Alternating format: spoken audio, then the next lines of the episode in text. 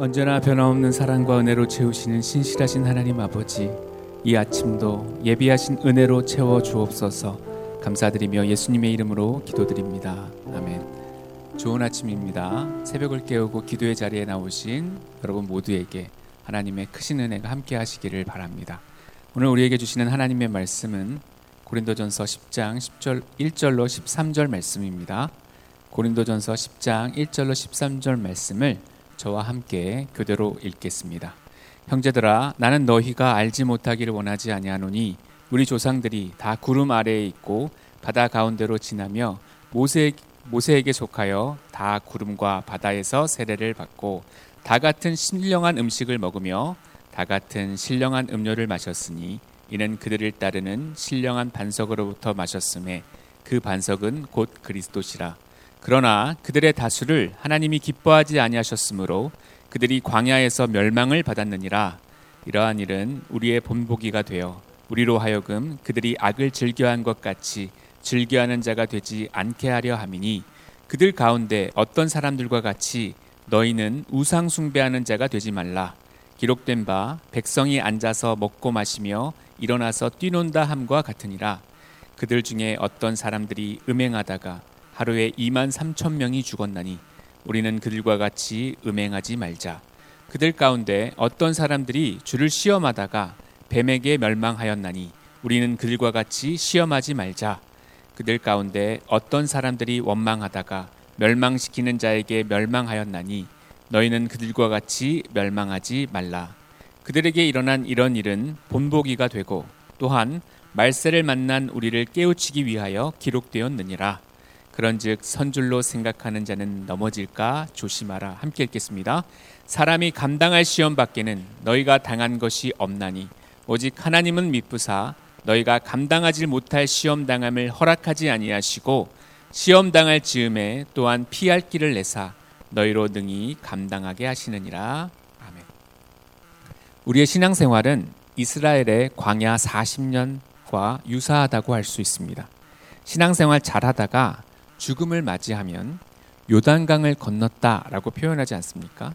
그래서 약속의 땅에 입성한 걸 천국으로 보는 것입니다. 그렇다면 신앙생활은 어떻게 시작합니까? 세례를 받음으로 시작한다고 할 수 있습니다. 이 세례를 사도 바울은 홍해를 건넌 사건으로 표현합니다. 우리 1절과 2절을 같이 읽겠습니다. 형제들아 나는 너희가 알지 못하기를 원하지 아니하노니 우리 조상들이 다 구름 아래에 있고 바다 가운데로 지나며 모세에게 속하여 다 구름과 바다에서 세례를 받고 애굽에서 종살이 하던 노예들이 홍해를 건너므로써 이제는 더 이상 죄의 노예가 아니라 죄에서 자유한 백성, 하나님이 백성이 된 것을 마치 세례를 받고 하나님의 자녀가 되는 신앙생활에 비유할 수 있다는 것입니다. 그러니까 우리의 신앙생활이라는 것은 물과 물 사이다라고 표현할 수 있습니다. 홍해 그리고 요단강 사이의 광야 생활이 바로 신앙 생활이라는 것을 비유적으로 표현한 것입니다. 광야 생활 40년 동안 매일같이 내리던 만나가 있었고 또 목마를 때에는 반석에서 물이 나와서 갈증을 해결하게 되었습니다. 우리 3절 4절 읽겠습니다. 다 같은 신령한 음식을 먹으며 다 같은 신령한 음료를 마셨으니 이는 그들을 따르는 신령한 반석으로부터 마셨음에 그 반석은 곧 그리스도시라. 그래서 광야 생활이 이 땅의 삶이며 우리의 신앙 생활이라고 할 수 있습니다.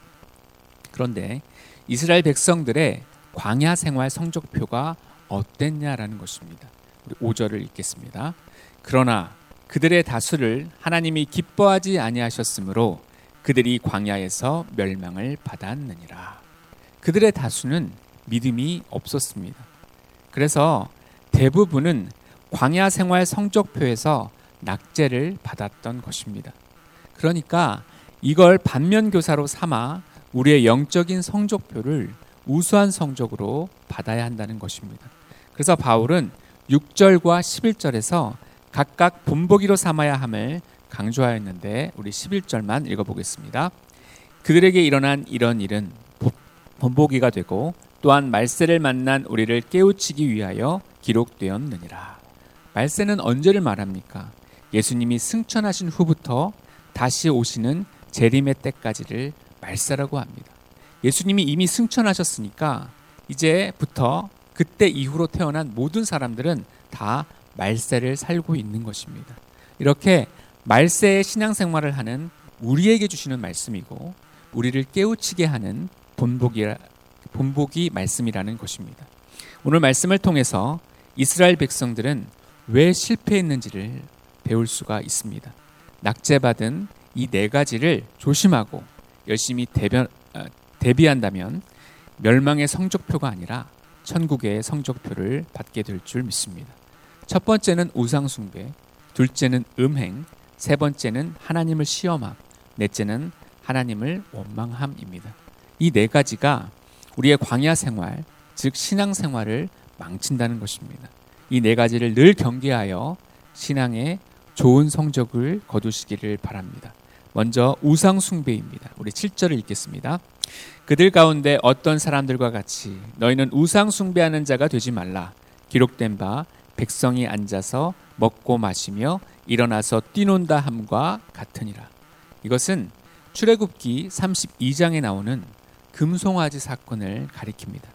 모세는 하나님께 율법을 받기 위해서 시내산에 올라갔습니다. 그런데 아무리 기다려도 감감 무소식인 것입니다. 애가 타는 것입니다. 그래서 이스라엘 백성들은 아론을 종용하게 되고 아론은 백성들의 바램대로 금부치를 받아서 그걸 녹여서 애굽에서 보던 금송아지 우상을 만들게 됩니다. 그러면서 이것이 너희를 인도한 신이다 라고 하면서 그걸 숭배하게 했던 것입니다. 여러분, 우상은 보이는 것을 말합니다. 그러니까 신앙생활을 우리가 보는 것 중심으로 하게 되면 우상숭배로 귀결될 수 있다는 것을 알아야 합니다. 고린도후서 5장 7절 읽어보겠습니다. 이는 우리가 믿음으로 행하고 보는 것으로 행하지 아니함이로라. 영어도 잘 나와 있죠. We live by faith, not by sight. 어, 여기서 sight 즉 보는 것의 반대가 무엇입니까? 그것은 faith 즉 믿음이라고 하는 것이죠. 어, 요즘 시대가 여러분 얼마나 보는 것에 마음을 빼앗기고 살아가고 있습니까? 치장하고 또 보여주는 것에 치심하는 세상이 아닙니까? 이스라엘이 광야에서 멸망한 이유는 이 보는 것으로 살았기 때문입니다. 그러니까 우리는 보이지 않는 것, 어, 하나님께 관한 것, 그래서 영적인 것, 그 믿음에 집중해야 될 줄 믿습니다. 두 번째는 음행입니다. 우리 8절을 읽겠습니다. 그들 중에 어떤 사람들이 음행하다가 하루에 2만 3천 명이 죽었나니 우리는 그들과 같이 음행하지 말자. 이 내용은 민수기 25장에 나오는 유명한 바알볼 사건을 가리킵니다. 모아방 발락이 힘으로 안 되니까 유명한 선지자 발람을 부릅니다. 돈을 주고 발람을 매수합니다. 이스라엘 백성을 저주해 달라는 요청이었습니다. 발람은 저주를 하려고 해도 하나님이 허용하지 않으시는 것을 보고 발람은 발락에게 저주가 안 되니 그렇다면 유혹을 통해 스스로 타락하게 하는 방법을 알려줍니다. 모압의 젊고 아리따운 여자들이 벌인 광란의 파티로 이스라엘 남자들을 유혹했고 우상의 재물을 먹고 행음하여 이것이 성적으로 타락하게 되었다는 것입니다. 세상의 왕 발락은 달콤한 죄의 유혹을 통해서 하나님의 백성들도 타락하게 만든다는 사실입니다. 그 결과 무려 2만 3천 명이 죽임을 당했다는 사실을 기억해야 한다는 것입니다. 세상이 주는 쾌락은 달콤합니다. 그러나 쾌락의 결과, 죄의 싹슨 사망임을 잊지 말아야 하는 것입니다. 반면에 하나님이 주시는 것에는 부작용이 없습니다. 쾌락이 아닌 평안과 거룩을 추구하는 것이 때로는 바보 같아 보이고 힘들 수는 있어 보여도 그것이 생명으로 의로운 길로 인도하는 것 한다는 것을 기억하는 저와 여러분이 되기를 바랍니다. 세 번째는 하나님을 시험하는 것입니다. 우리 구절을 읽어보겠습니다. 그들 가운데 어떤 사람들이 주를 시험하다가 뱀에게 멸망하였나니 우리는 그들과 같이 시험하지 말자. 이것은 민수기 21장에 나오는 사건을 말합니다. 인류 역사 속에서 딱 40년 동안만 그것도 이스라엘 백성들을 위해서만 하나님께서 매일같이 내려주신 것이 있었는데 그게 바로 만나였습니다. 만나는 원료입니다. 우리로 하면 쌀 같은 것이고 밀 같은 것입니다. 그걸 가공해서 얼마든지 원하는 형태로 요리를 해 먹을 수 있었습니다. 이스라엘 백성들이 심거나 가꾸거나 노력한 것이 전혀 없습니다. 그저 아침 일찍 일어나서 거두러 가기만 하면 되었습니다. 그러면 감사해야 되는 것 아닌가요? 그런데 민수기 21장 5절에 보니까 이렇게 되어 있어요. 먹을 것도 없고 물도 없도다. 우리 마음이 이 하찮은 음식을 싫어하노라 라고 했습니다. 매일 먹을 것을 내려주셨는데 먹을 게 없다고 합니다. 그러면서 하나님이 주신 이 만나를 그들은 하찮은 음식이라고 했습니다. 하나님의 은혜를 하찮은 것으로 여기는 자에게는 복이 임하지 않습니다. 불뱀들이 나타나 하나님을 시험한 자들을 물기 시작합니다. 고열에 곧 죽을 위기에 처하자 노뱀을 만들어서 쳐다보는 자마다 낫게 되는 길을 하나님이 열어 놓으셨습니다. 여러분, 하나님의 은혜를 하찮게 여기는 순간 불평의 불뱀들이 우리의 영혼에 독을 퍼뜨릴 수 있음을 기억해야 합니다. 불평을 감사로 바꾸는 저와 여러분 되시기를 바랍니다. 네 번째는 원망하는 것입니다. 우리 10절 읽겠습니다. 그들 가운데 어떤 사람들이 원망하다가 멸망시키는 자에게 멸망하였나니 너희는 그들과 같이 원망하지 말라. 이것은 12명의 정탐꾼 보내는 사건을 가리키는데 10명의 정탐꾼은 그 땅을 악평하였습니다. 저들은 안악자손 거인들이고 우리는 스스로 보기에도 메뚜기 같이 초라하다. 우리는 저 땅을 차지할 수 없을 것이다라고 말했습니다. 이 원망의 말이 백성 전체에 전염병처럼 퍼뜨리게 되어 퍼지게 되었고 이 사건 때문에 이스라엘 백성들은 광야 생활이 38년이 더 늘어났다라는 것을 기억해야 합니다. 열명의 부정적인 정탐꾼들의 말이 아니라 우리는 여호수아와 갈렙과 같은 믿음의 말을 들어야 합니다. 하나님이 함께 하시면 저들은 우리의 밥이다. 저들은 우리의 먹이다. 하나님의 약속이 있고 하나님의 크신 손이 함께 하시면 가나안의 일곱 족속들도 우리의 밥이 된다라는 것을 여러분 잊지 마시기 바랍니다. 원망하면 하나님이 보이지 않습니다. 믿음의 눈을 열어 우리가 하나님을 바라보면 우리는 결코 두려워하지 않게 될 줄 믿습니다. 원망 대신에 믿음의 말을 선포하는 저와 여러분이 되시기를 바랍니다. 그러면서 바울은 신앙생활의 성공 요인 세 가지도 같이 제시해 주고 있습니다. 첫 번째는 맹수가 아닌 양으로 살라는 것이고 둘째는 외적으로 피할 길을 주신다. 세 번째는 내적으로 감당할 힘을 주신다는 것입니다. 첫 번째, 맹수가 아닌 양으로 살라는 것입니다. 우리 12절 읽겠습니다. 그런즉 선줄로 생각하는 자는 넘어질까 조심하라. 여러분, 우리는 양입니다. 양에게는 목자가 필요합니다. 목자 없는 양은 여러분 살아갈 수가 없습니다.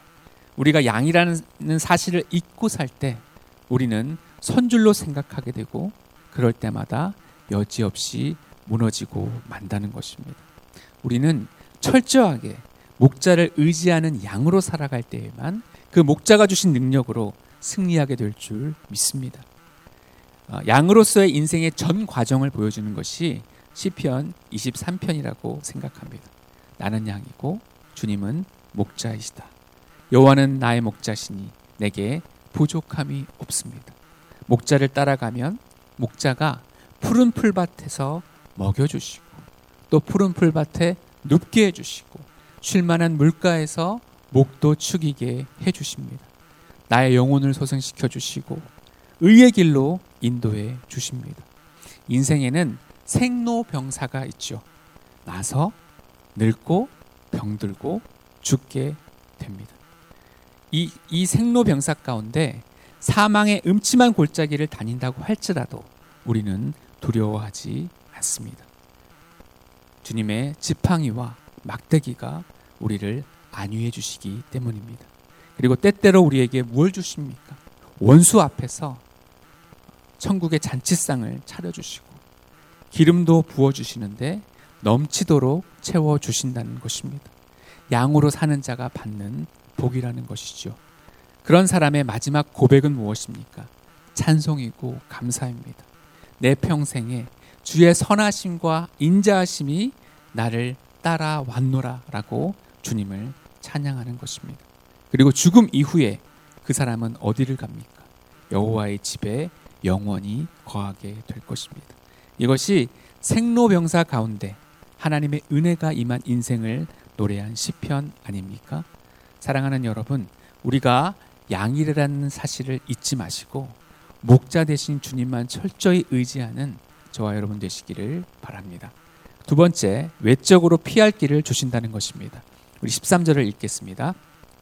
사람이 감당할 시험 받기는 너희가 당한 것이 없나니 오직 하나님은 미쁘사 너희가 감당하지 못할 시험 당함을 허락하지 아니하시고 시험 당할 즈음에 또한 피할 길을 내사 너희로 능히 감당하게 하시느니라. 아멘. 광야 생활은 늘 시험이 끊이지 않는 곳입니다.